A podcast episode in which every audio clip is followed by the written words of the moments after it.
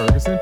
I'm your host, Matt LePan, and we're once again with our good friend Weldon Long doing our monthly check ins with Weldon to go over some of the things you need to know and some of the different modules that you can get through EGIA and Contractor University. One of the founding faculty members, Weldon, welcome back. We're happy to have you on again. Thank you, my friend. Really good to see you and always happy to be here chatting with you, Matt. We've gone over so many different things with our contractors out there listening, and the feedback's been amazing. I think today, honestly, might be one of the, the most important ones for people to tune into because it's something that people struggle with. And that is proper pricing fundamentals. So many contractors out there, whether they're one person or a hundred people in the company, struggle with how to properly set their pricing when they're going into homes. Now, yep. you have extensive experience doing this with multiple companies throughout the whole country. What is the biggest hurdle you've run into when you've been trying to set up your pricing? You know, kind of starting from scratch. When you go to set everything up, what's some of the biggest hurdles you've run into? I think one of the first things that I've noticed over the 20 years I've been doing this is you ask 10 different contractors about their gross profit, and they're all calculating in 10 different ways. Mm-hmm. And so some guy will say, Yeah, I'm doing 60% gross profit, but he's not counting burden rate or not counting sales commissions in that number, right? Which obviously are going to change that. So I, I think that, that one of the biggest challenges that people have is understanding accurately their true cost of goods. Mm-hmm. You know, and sometimes people get confused and they'll have, you know, the variable cost of goods and overhead or, or vice versa. And so I think sorting out what is truly a variable expense, aka cost of good, versus what could be an overhead. What I will say as a preliminary kind of thought to this matter, we do not set our pricing based on what our competition are charging. Right Good. now, yep, exactly. will that impact our success in the home of the kitchen table? Of course, because homeowners, you know, are going to negotiate and talk to different people and blah blah blah. But we have to start with with a, a place that is about our business based on our overhead, what our expectations and goals are for profitability, that kind of stuff. So we got to kind of start with that and then understanding your true cost of goods. And I will tell you another really important thing I'm sure we'll get to today is kind of how we've transitioned away from this, you know, gross margin percentage and segued into more, you know, gross profit dollars per day, right? What do you really need to pay bills every day? And I think figuring those things out, uh, some folks really struggle with. So I'm glad we're having this conversation. Definitely. And I, I want everyone to to maybe rewind this about 15 seconds. Do not go on your pricing based off of what your competition is doing. Weldon Long's HVAC would not be concerned with Matt LePan's home services when it comes to his pricing because if you do that, guess what? You're in a race to the bottom, and yep. no one wins in a race to the bottom. And here's what happens, Matt. I, have got six comfort advisors and a couple of technicians. And they'll come back in someday and they'll say, Man, this other guy's price, the homeowner had it. We were $5,000 more. Like, you know, their, their prices are way better. I'm like, Yeah, so you saw you saw their prices, huh? Oh, yeah, the homeowner showed me. Well, did he show you where the contractor is two years behind on his taxes? He's six months behind on his mortgage. His kid got kicked out of private school because he can't afford to send him. Uh, his wife had to go get a second job to help support the family.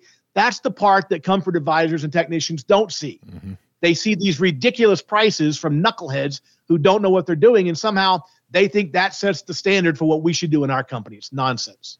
Yeah, you're out there, and you know, especially with the brands we're selling here and the folks we're talking to directly, we sell the premium product. You're going to be more expensive than the guy that's not selling a premium product, but that's okay because you need to be able to set up your pricing and then be able to defend your pricing, right? And so when you're looking at it, well, then I know you know some of the some of the brands you're selling and some of the stuff you're doing.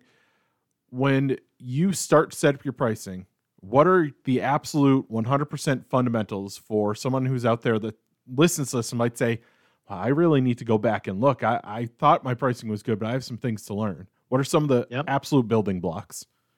Well, first of all, what are your true cost of goods, right? And don't deceive yourself, don't fool yourself. So obviously your equipment and materials and labor, mm-hmm. install labor, that's what most people get out of the gate, right? You got to figure out what does my equipment cost me, right? Is there sales tax in there I, I need to account for? Uh, what is my labor? What is my materials, right? Those are three of the, the obvious ones.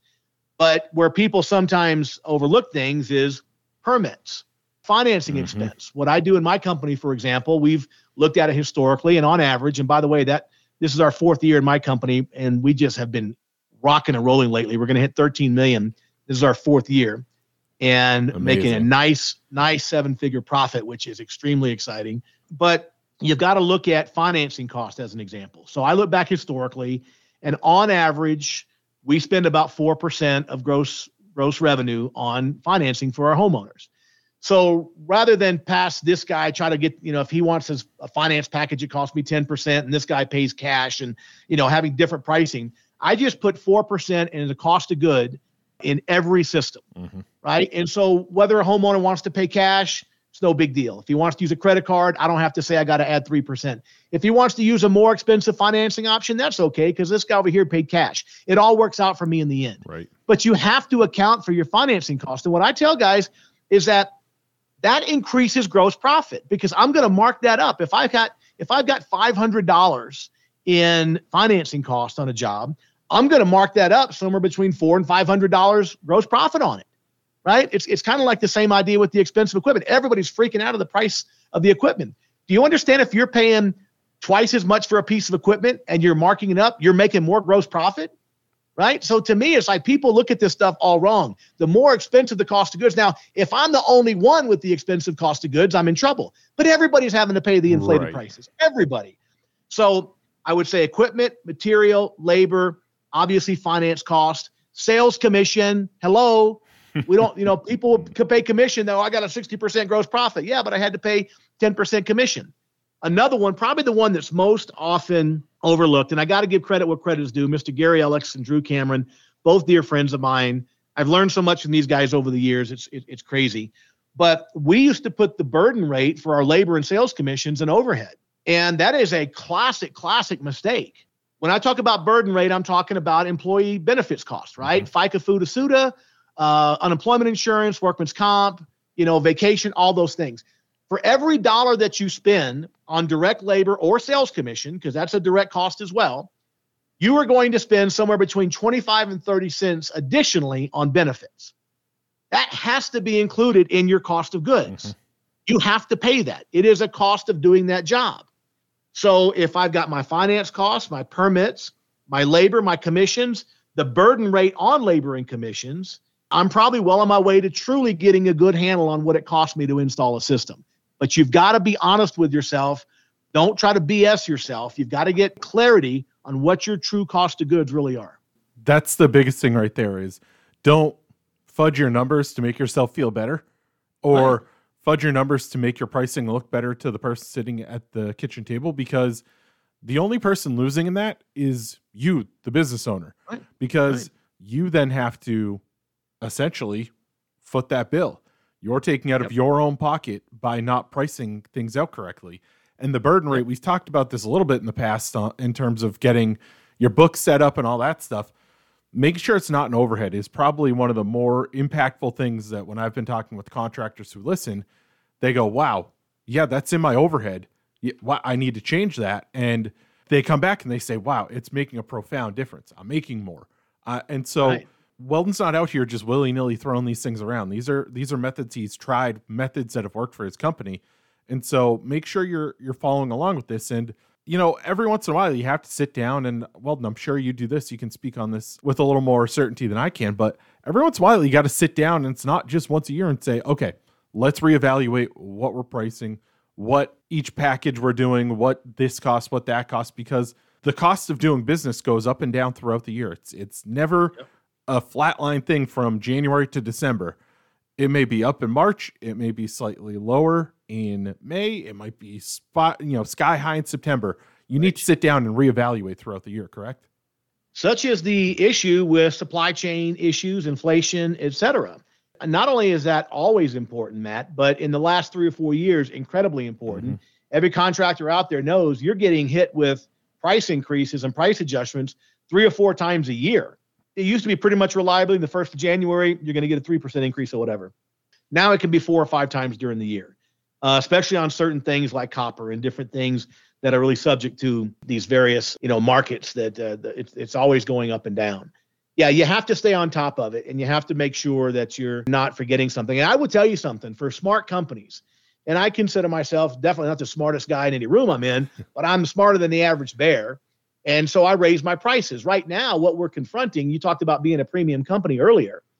Well, we're a premium company and we charge premium prices. Mm-hmm. And so we're ordinarily going to be more expensive than the little guy anyway, the, the, the one truck guy that's working out of his garage or whatever.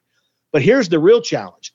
Some of those guys have not raised their prices. They're afraid to, they don't know they need to, whatever. Right. So the price difference between a legitimate company and the part timer is way more drastic than it used to be because they haven't been able or willing or aware enough to increase their pricing. So where I might have been three or four thousand dollars higher before, now I might be five or six because knuckleheads aren't raising their prices. But again, you can't let that influence what you're doing, right? Once you understand your cost of goods and you truly understand what it costs you to install a system, then you got to figure out how much gross profit do you need uh, to pay your bills and how much do you need uh, to attain your profit goals. And that's where, you know, that's what drives the decision, not what the competition is charging. This isn't something where you have to be a $13 million company to understand or to no. know how to price. You can be one person, two people, 10 people. Yeah. It doesn't matter as long as you can honestly sit down and if you go back and listen to our podcasts that we've done in the past, your books are set up correctly so you know exactly what everything costs and you're honest with yourself, you can now price out a job correctly and start making a little more money. Start having the yeah. proper pricing and not going, man, I'm installing these premium products. I'm installing Trane, American Standard, Mitsubishi, whatever it is that, you know, in our market here, but I'm just not making the money. How are these other how are yeah. these other guys doing it? It must be because they're big. Nope. You can price things out properly as long as you're set up for success, no matter what size company you are. Man, I will go even a step farther. You say you don't have to be a $13 million company to do this stuff. I would I would go further and say you're never going to become a big company if you don't do it. Exactly. Like you have to start thinking about these things like a business professional, businessman, businesswoman, entrepreneur, not somebody who went out there and created a job for themselves, right? Uh, if you're ever going to grow out of that scenario where you're wearing every hat and doing everything, that takes money to do because you got to hire people, you got to mm-hmm. you know you got to buy trucks, you got to get a building, you got to invest in training, all these things. Those things can only be paid for out of gross profits. So if you're not a, if you're not a, a, accumulating enough gross profit to pay for a building and trucks and and training and these different overhead factors, marketing, you're never going to grow, right? And so if you don't have the accounting set up properly, if you don't have your pricing set up properly, you're never going to have the money to do anything but make a paycheck, right? And it's just it's just a necessity. And so if you could see what we're doing here, folks, we've taken you through just getting started. We've taken you through setting up your books. We've taken you through some of your marketing. Now we want to make sure your pricing is set correctly. That's why we're following yep. right along here with Weldon, and we want to thank him for coming on. This has been super helpful. I think there's probably in this 15 or so minutes, six or seven tips that people are going to get where they're going to be able to go back and look at their pricing structure and be like, wow, yep. I'm cutting myself off the knees so Weldon, yep. as always, thank you so much. These talks are so valuable, my friend, and we're looking forward to having you on all the way throughout the year. And uh, we we've talked about it a little bit, but Epic 2024 is already on our calendars. Uh, there's going to be more news on that soon. I know that you'll be out there. We're hoping to be out yep. there, and some of our contractors get the chance to see you and meet you out there. Awesome. I'm looking forward to it. Uh, uh, Deion Sanders is going to be one of the speakers and I'm going to have the chance to interview him uh, as part of his keynote. So I'm really looking forward to that. Really an interesting guy, obviously. But Matt, it's always great to see you, my man. I really appreciate you. You're one of the the nicest guys I know, smartest guys, and uh, always always fun to join you, man. I appreciate that, and we appreciate you coming on. Uh, one more thing for Contractor University folks. If you are signing up for the TCS or customer care programs this year, it was just recently announced Business Accelerator is back. Contractor University is one of your as one of your options you can select. You've seen the value just in our short discussions here on the podcast, and we talk about it all the time. Go sign up. Well, now you can build it into your TCS customer care program, and it can really help your business out. You get to learn from people like Weldon, like Drew Cameron, like Gary Alex. You get all these incredible people, and it's part of your program. So make sure you're checking that out as well. And Weldon, thank you so much for the kind words and for joining us. And everyone out there, thank you for tuning in. Make sure to subscribe to the podcast Apple Podcasts, Google Podcasts, Spotify. If you can find a podcast, you can find us. Just search Torrice Talk. Follow along on social media Facebook, Twitter, Instagram, and LinkedIn. Use the hashtag Torrice Talk. And as always, catch our podcast on our website or our mobile app. I want to thank you again for tuning in. We'll see you next time.